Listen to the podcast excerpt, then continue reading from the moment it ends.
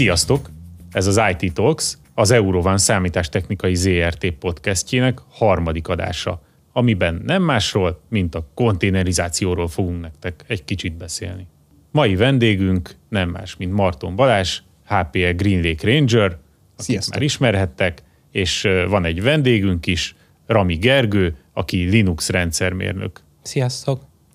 És hát mondtam ugye a bevezetésnél, hogy nem másról, mint a konténerizációról lesz szó, ami egy nagyon-nagyon új dolog, és mint új dolog sokan félnek is tőle, ám nagyon-nagyon izgalmas, és éppen azért izgalmas, mert megvan benne az a potenciál, hogy megreformálja azt, ahogy ma, a ma egy, a számítástechnika, a programozás, az egész, egész az a rendszer, amit nem látnak a felhasználók, az hogyan működik. És nem mellesleg esetleg megkönnyítheti a rendszermérnökök és programozók dolgát, feltéve, hogy megtanulják, hogy pontosan miről is van szó itt. Ezeknek a, az alapjait szeretnénk most egy kicsit tisztázni, és ebben remélem, hogy nagy segít, vagy hogy biztos vagyok benne, hogy nagy segítségünkre leszel.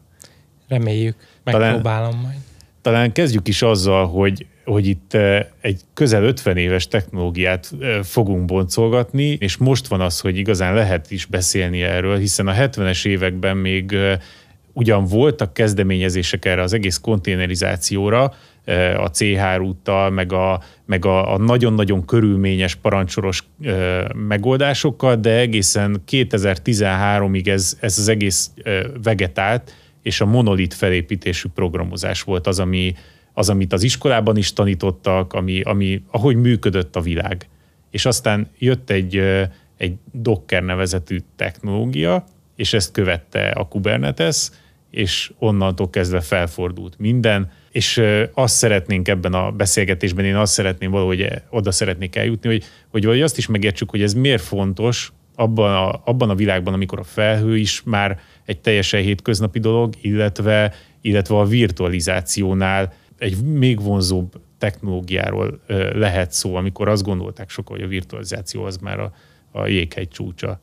Hogy ha erről esetleg tudnál egy kicsit beszélni nekünk. Igen. Hát ugye a konténerizációnak a múltja az a 70-es évekre vezethető vissza, akkor volt az első iterációra a CH rútokkal, ami gyakorlatilag azt jelentette, hogy az egyes alkalmazások change route, tehát hogy hol van a, a, ahol fut az alkalmazás egy, hát nevezzük egy ilyen szeparált névtérnek, ahol futott. Aztán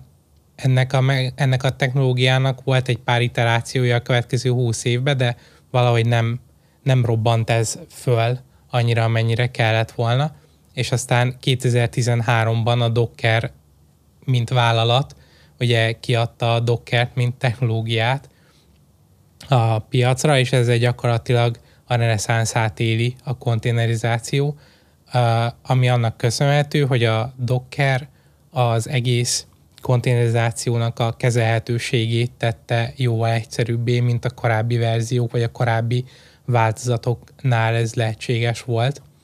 és ennek is köszönhető az egésznek a felfutása. Ö, aztán ugye közel, ami 20 év alatt elég lassan indult be, azután a 10 év alatt, vagy közel 10 év alatt ugye hatványozottan kilőtt az égig, és a Dockertől eljutottunk odáig, hogy már nem csak egy konténeres alkalmazásunk lehet, hanem gyakorlatilag egy teljes erre épülő infrastruktúránk, ami a korábbi években elképzelhetetlen lett volna, hogy mondjuk a korábbi szerver mennyiség fizikailag annak a tizedével egy, mondjuk egy tízszer akkora szolgáltatást szolgáljunk ki. Most itt az első pár percben már rengeteg technikai szakzsargonnal és egyéb, egyéb ilyen rövidítéssel dobálóztunk, de szeretném ö, mesélni a, a nézőknek azt, hogy én, én nekem hogy, hogy, a, hogy volt a legkönnyebben megfogható, mint aki monolit programozást tanult annó a főiskolán, hogy volt a leg, legkönnyebb megérteni ezt az egész konténerizációt, és hogy, és hogy ez hol, hol jelentkezett már ezt, remélem meg, hát meg megbeszéltük előtte is, hogy ez egy elég, elég könnyen megérthető és elég jó Igen. analógia, hogy ezt a, a fuvarozásban már láthattuk, és ott ez lezajlott, és be is vált, ami nem más volt, mint a, a régebbi időkben, ahhoz, hogy, hogy valamit szállítsanak, ahhoz az kellett, kellett egy olyan ember, akit akkor még nem tudta ő magáról, de most már tudjuk azt, hogy hívhatjuk akár orkesztrátornak is, aki tudta, hogy például a halat a zongora mellé nem tesszük oda a, a vagomba vagy a hajóra, mert akkor a zongorának halszaga lesz, a halak meg nem profitálnak abból, hogy zongora van mellettük, és ekkor jött az, hogy miután nagyon sok mindent kellett szállítani, és egyre csak növekedett az igény arra, hogy, hogy még több terméket szállítsanak a világ egyik pontjáról a másikra, hogy berakták őket konténerekbe. És innentől kezdve a zongorát nem zavarta a hal, és vice versa, és a konténerek egymással kompatibilisek. Egymás mellé tudták rakni, és nagyon-nagyon hamar ezzel az egy technológiával elérték azt a fuvarozásban, hogy nagyságrendekkel nőtt a hatékonyság, a gyorsaság, és nem kellett már azon ügyködni, hogy egy valaki tudja azt, hogy mit mi mellé lehet tenni egy vagonban vagy egy hajón, hanem egyszerűen fogták a konténereket, egymás mellé pakolták, és utána e, minden konténer megtalálta a helyét, és oda jutott el, ahova, ahova neki kellett, ahova a, a célja volt. És e, ez a programozásban is én úgy érzem, hogy ez, ez figyelhető meg, és ez az az igazán vonzó dolog, hogy, hogy a, a konténerizációval egyrészt el lehet azt érni, hogy, hogy pici, apró dolgok, ami tehát a monolitikusnál ott érteni kellett mindenhez. Ha egy valami apró kis részlethez hozzányúlt a programozó, akkor lehet, hogy minden más is dőlt. Ha arrébb tolta az ongorát, arrébb kellett tolni a halat is, meg minden egyebet. Itt viszont ez, erről nincsen szó, mert a konténerek azok kisebb mikro ö, ö, organizmusok a programozáson belül is. Igen, illetve a másik fontos dolog ezzel kapcsolatban az a platform függetlenség, amit a konténerizáció nyújthat a fejlesztőknek, hiszen jelenleg most, vagy a monolitikus architektúrában ugye ott tartottunk, hogyha valamilyen nyelven fejlesztett a programozó, akkor ugye arra nagyon szigorúan kellett figyelni, hogy amikor az majd éles üzembe kerül, akkor azok pontosan verzióra, buildre megegyezően ugyanazok legyenek, mint ami maga a fejlesztés történt és ugye a konténerizáció ezt a hát hátrányt hivatott így eltüntetni, mert így mindegy, hogy a fejlesztő milyen platformon fejleszt, amíg azt becsomagolja egy konténerbe, addig azutána majd az ügyfélnél, vagy az éles környezetbe, ahova kerül ez a program, az ugyanúgy fog futni, és ezzel ugye el tudjuk kerülni a klasszikus, az én gépemen még működött ö, felállásokat, és ez is szerintem egy fontos ö, előnye ennek a technológiának a monolitikus fejlesztésekkel szemben. Ugye erre, erre valaki rávághatja azt, aki még esetleg nem hallott túl sokat a konténerizációról, hogy de hát kérem szépen ott van nekünk a virtualizáció, az pontosan ugyanerre való. Milyen különbséget emelnék ki, mint a legfontosabb a virtualizáció és a konténerizáció között? Az erőforrás hatékonyság szerintem a legfontosabb különbség vagy ez egyik legfontosabb különbség, hiszen most úgy néz ki a dolog, hogyha valamilyen szoftvert szeretnénk használni ö, írásban, akkor ugye annak mindenképp kell egy virtuális szerver, illetve valamennyi erőforrást allokálni kell annak a virtuális szervernek, viszont erre a szerverre már mást valószínűleg nem fogunk tenni, mert bár elméletileg lehetne, de ugye az ilyen bevett üzemeltetés szokások szerint nem, nem rakunk már ide mást, és akkor a konténerek ezt áthidalják, mert így most már lehet azt mondani, hogy ha van egy virtuális szerverem, amin futnak kontén, kont, fut valami konténer futató környezet, akkor mondhatjuk azt, hogy ide nem csak egy dolgot rakunk, hanem mondjuk 10 vagy 15 dolgot, amennyi erőforrásunk van, vagy amennyit, amennyit szeretnénk, vagy amennyit gondolunk, hogy elbír. Ezzel ugye a lefoglalt erőforrásokat hatékonyabban ki tudjuk használni, és nincs az, hogy kvázi üresben ketyeg, mert hogy az alkalmazást csak naponta tízszer használják, és akkor a maradék időben valami más is használhatna ezeket az erőforrásokat, de nem tudja, mert le van foglalva. Ugye ez a konténerizációnál nincsen így, mert hogyha A alkalmazást nem használja, akkor majd használja a B. Igen, tehát a konténerizáció az egyrészt sokkal rugalmasabb az erőforrás Igen. felhasználásban is, másrészt ugye az automatizálásban is egy, egy hatalmas lépés előre, mert egy, például egy monolit programnál, vagy egy, egy ilyen rendszernél, szolgáltatásnál, hogyha egy verziót kellett frissíteni, akár csak egy-egy modulon, akkor ott leállt az élet, bevették a pizzákat a, a programozók egész éjszakára, és leállították azt az egy modult frissítendő, Igen. amivel jött az a probléma, hogy mi van akkor, hogyha nem lesz kompatibilis a másik modullal, és akkor borul az egész rendszer. Tehát én nekem már valahogy dereng az, hogy ez nem véletlen ennek a konténerizációnak a, a, a vonzó tulajdonsága, hiszen ugye itt a felhő alapú megvalósítás is egy, egy, egy abszolút létező dolog, de földi úton is megvalósítható, és nem tudom, nem, nem tudok nem arra gondolni, hogy a HPE Green Lake-nél ez, ez valahogy egybecseng. Tehát ott is egy olyasmi rugalmasságról hallottunk, és beszéltünk is nem egyszer, hogy, hogy pont ez az a rugalmasság a, a, az erőforrás oldalon megvan a HPE Green Lake-nél, amit egy konténerizációval ki is lehetne használni. Igen, ez egy nagyon fontos előnye, és nagyon jól működik egyben a konténerizáció és a Green Lake, mert gyakorlatilag a, az erőforrások folyamatos skálázhatóságát teszi lehetővé, ami mondjuk egy, egy webalkalmazás életében,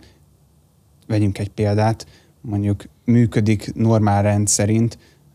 ez a webalkalmazás, jönnek a vásárlók, vesznek, és nézegetik az oldalt, de mondjuk jön egy karácsonyi időszak, amikor, amikor 10-szer, 20-szor akkor a látogatottságot jelent ez a, ez a weboldalnak és a cégnek a, a részére. És hát ebben az esetben egyrészt a, maga a konténerizáció is nagyon jól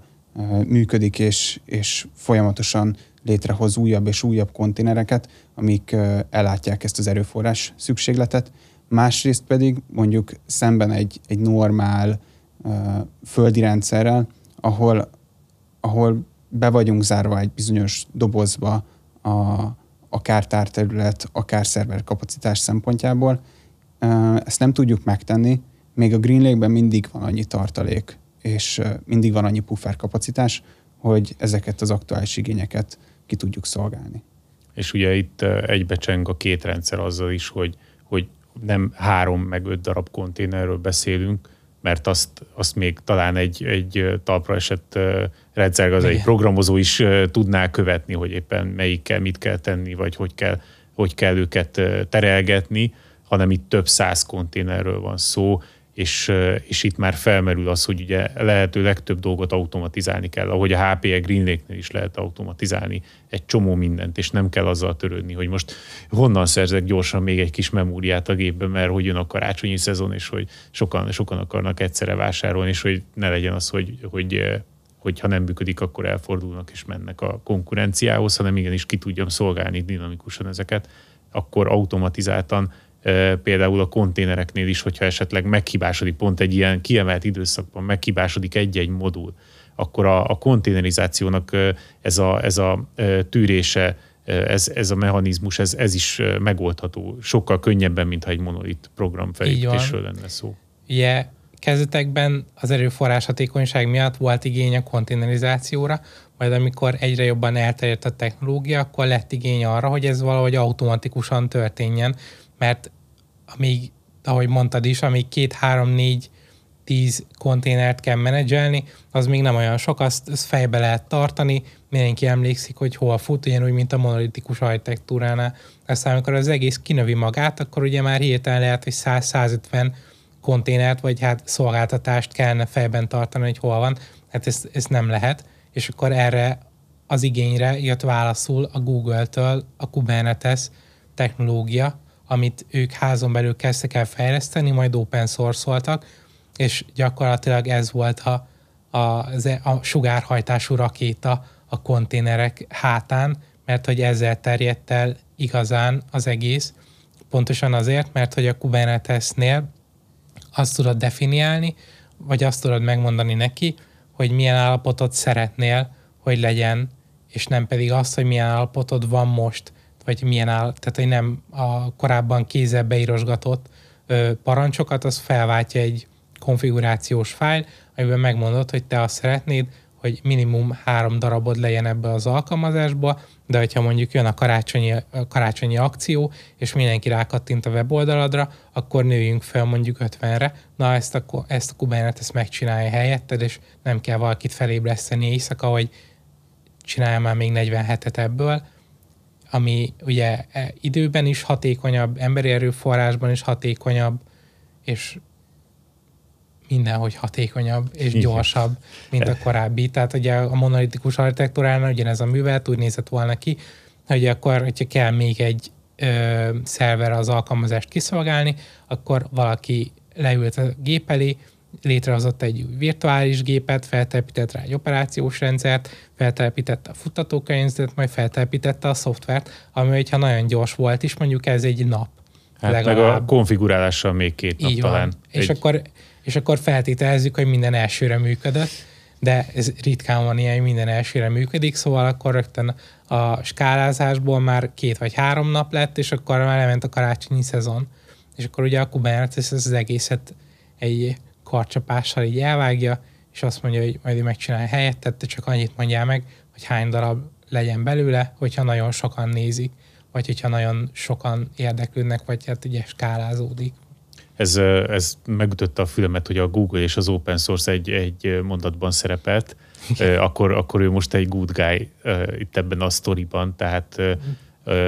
ő ezt igen. tök jó, hogy meg, tehát ez egy, nagyon örülünk neki, hogy ő ezt, ezt megalkotta de, de ugye nem kell attól félni, hogy akkor egyszer csak úgy dönt, hogy már pedig őt ez nem érdekli, vagy, vagy esetleg fogja és bezárja az egészet, és csak tőle lehet licenszelni. Tehát ez egy, ez egy úgy open source, hogy biztosított a jövője is a Kubernetesnek. Valószínűleg igen, hiszen lett a Cloud Native Foundation, ugye felkarolta ezt az egészet, hasonlóan a Linux Foundation-höz, akik ezt az egészet gondozzák. A Cloud Native Foundation honlapján meg lehet nézni a, a teljes landscape hogy mi tartozik ebbe bele. Ez, ez már kinőtte magát, tehát már egy az Andrásit végig lehetne plakátolni a hosszával, elég sok szoftver tartozik ebbe bele. Mm, különböző gyártók ugye megpróbálják a saját igazságukat ráerőltetni erre a technológiára, mm, Kubernetes disztribúciók formájában, ami egyrészt jó, mert hogy így nem, az nem, nem, nem vagyunk arra ráutalva, hogy egyesével válogassuk össze a komponenseit, hogy mit szeretnénk a Kubernetes clusteringben látni, hanem kapunk tulajdonképpen egy dobozos terméket ebből az egészből, illetve ugye itt megjelenik már a gyártói támogatás is, még mondjuk a, a hagyományos, vagy a Vanilla Kubernetes-nél nevezzük így, ott, ott community support van, vagy hát ugye a közösségi támogatásra hagyatkozunk, illetve arra, hogy aki ott ül előtte, az, az majd ért hozzá. Ezt mondtad is, hogy a, a, még a beszélgetésünk elején, hogy ez, a, ez az egész uh, Kubernetes disztribúciós dolog, ez oly, olyasminek tekinthető, mint a konténerizációnak a feszti körképe. Tehát, hogy Igen. A, amikor egy, egy dián próbálja valaki megmutatni, hogy mennyi ilyesmi megoldás létezik, akkor, akkor nagyon-nagyon picire kell venni az ikonokat, mert olyan rengeteg sok. Tehát annyira, ez azt mutatja, hogy annyira sokan ráálltak arra, erre a technológiára, hogy ilyen megoldásokat, specializált megoldásokat fejlesztenek, és hogyha azért benagyítunk, akkor látszik, hogy mindenki ott van a nagy halak közül. Tehát senki nem hiányzik. Legyen szó akár az Azure-ről, a Google-ről, a Red Hat-ról, a az Amazonról, bárkiről, mindenki Igen. ott van, és mindenki, mindenki akar egy szeletet. Igen, ez ilyen kicsit ilyen lemaradsz, kimaradsz jelleg, hogy mindenki szeretne ennek a részese lenni egyrészt azért, mert a technológia is jó, illetve azért, mert hogy látják benne nyilván a, a piaci, a piaci igényt erre, hogy a, hogy a cégek, illetve a fejlesztők ket is érdekli ez, ez az irány, emiatt köszönhető ez ennek, hogy a, tényleg már csak Kubernetes disztribúcióból szerintem olyan 50 plusz lehet a számossága, és akkor ez, hogy, hogyha valaki még ugye magának szeretné ezeket összeválogatni, akkor pedig szinte végtelen, végtelen mennyiségű kombinációra lehet ennek. A, mindig, amikor szóba kerül itt, főleg programozásnál, vagy számítástechnikában a végtelen, és a rengeteg lehetőség, és hogy mindenki rajta van, és mindenki lelkes, akkor azért önkéntelenül is eszébe jut az embernek, hogy ez mind nagyon szép és jó, meg az is, hogy open source, de mégis úgy, hogy ezek a konténerek egymá, úgy vannak összecsomagolva, hogy minden, ami kell ahhoz, hogy az ott fusson a kis konténerben, az az adott, adott szolgáltatás vagy, vagy programrészlet, az ott benne van, meg verziókövetés, egyebek. De azért a biztonság az mégiscsak kérdőjeles. Tehát ugye ez egy nagyon új technológia. Te is mondtad, hogy még, még, még ugye kilőtt már sugárhajtású rakétával, de sokszor éppen az ilyen nagyon gyors fejlődés és nagyon hirtelen jött fejlődésnél sokan azzal jönnek, hogy azért a biztonságot érdemes lenne megnézni, mert biztos, hogy egy ilyen új technológia körül egy pillanat alatt feltűnnek azok a, azok a nem kívánatos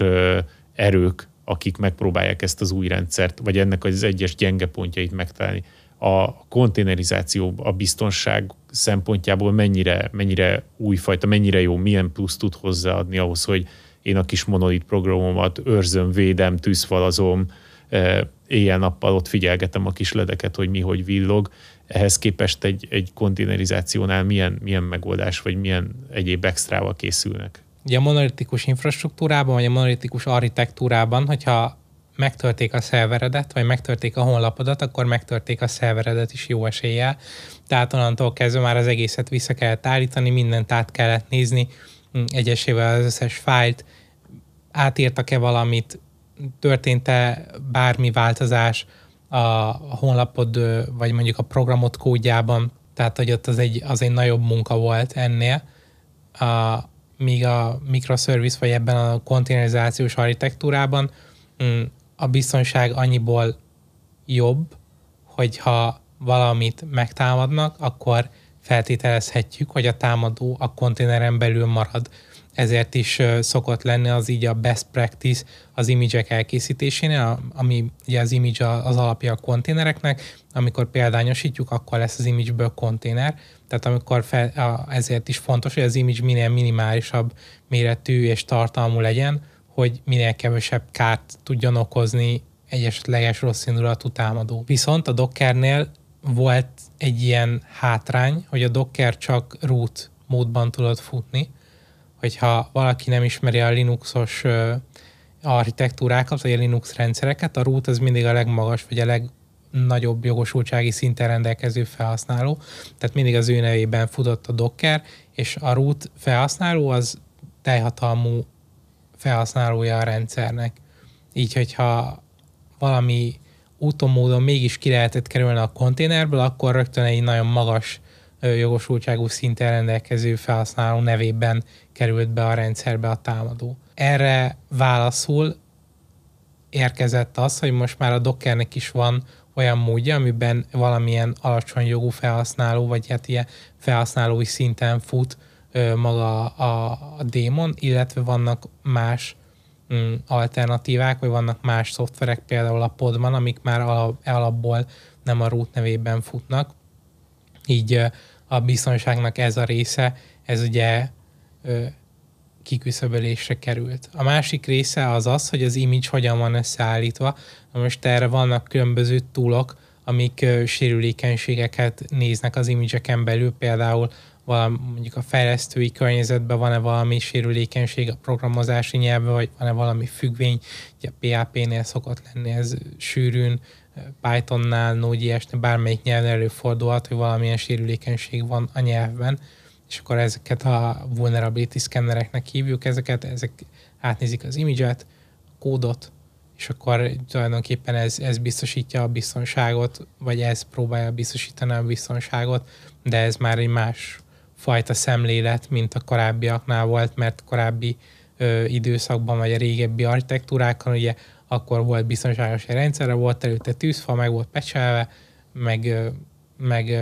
mondjuk nem, nem voltak rajta magas szintű felhasználók, csak a rendszergazdák. És akkor ugye most már ennél már figyelni kell arra is, hogy az image-ben milyen sérülékenységek vannak, vagy lehetnek, de a hagyományos hardveres infrastruktúrát azt ennél sem lehet elfelejteni, csak szimplán bekerül a képbe még egy újabb réteg biztonsági szempontból,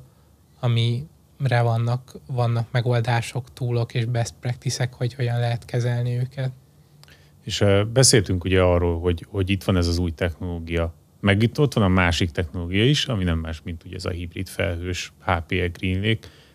És egyébként a HPE is pontosan tudja, hogy ez az egész konténerizáció mennyire, mennyire fontos és új, hogy nekik is van már, neki is van már egy megoldása erre az egész technológiára. Így van, igen. A HPE gyakorlatilag nem csak az infrastruktúrát tudja biztosítani, sőt, nem csak az infrastruktúrát mérhető módon uh, tudja biztosítani, ami rendkívül fontos például egy ilyen rendszernél, ami egyik pillanatban ekkora a másik pillanatban pedig akár lehet ennek a százszorosa is, tehát jelentős változáson tud keresztül menni, hanem van saját konténerizációs megoldása is, aminek a neve a HPE Ezmerel. Uh-huh. És uh, ugye itt, uh, a, ha már ugye beszéltünk a HPE Green Lake-ről, és a HPE Green Lake-nél az Euróváról is, ugye van egy olyan dolog, hogyha valaki azt mondja, hogy oké, okay, engem megfogott ez az egész konténerizáció, és pont az a skálázhatóság, a biztonság, az egyebek, amik, amik passzolnak ebbe, a, ebbe az új, újfajta, új generációs számítástechnikába, IT-ba.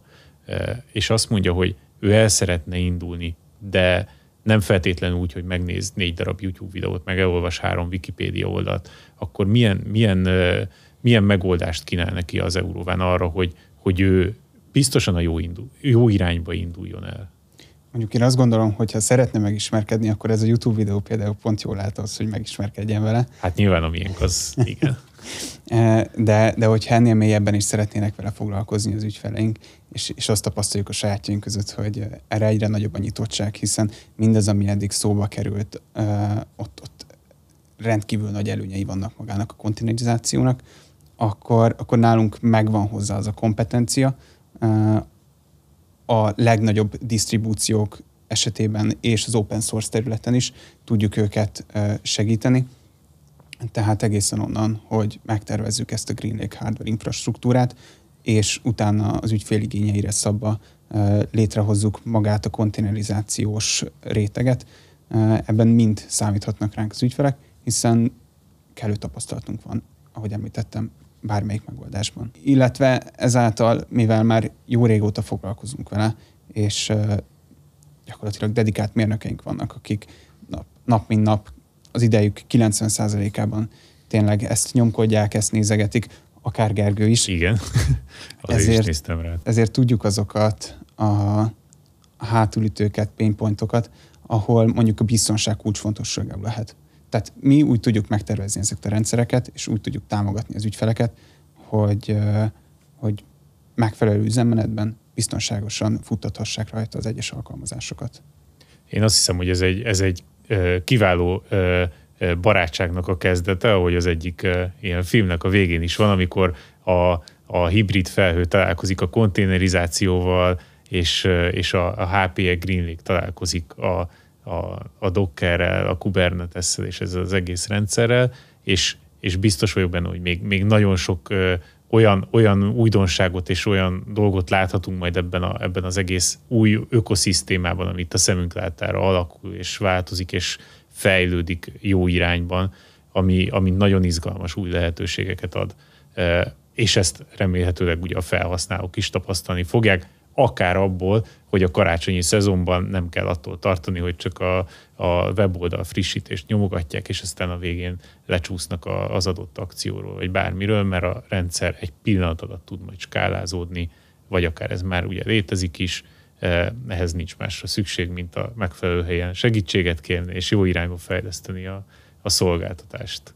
Úgyhogy én nagyon szépen köszönöm nektek, hogy itt voltatok. Szerintem nagyon sok érdekes dolgot tudtunk meg, tisztába raktuk mi is ez a konténerizáció, milyen, honnan indult, milyen irányba halad, milyen lehetőségei vannak, és hogyha valakit az érdekel, akkor hogy tud belekezdeni, milyen kezdőlépéseket kell ahhoz megtennie, hogy az ő rendszerét akár átültetni, akár egy új rendszert felépíteni, ezt, ezt egy, beléphessen a számítástechnika új korszakába.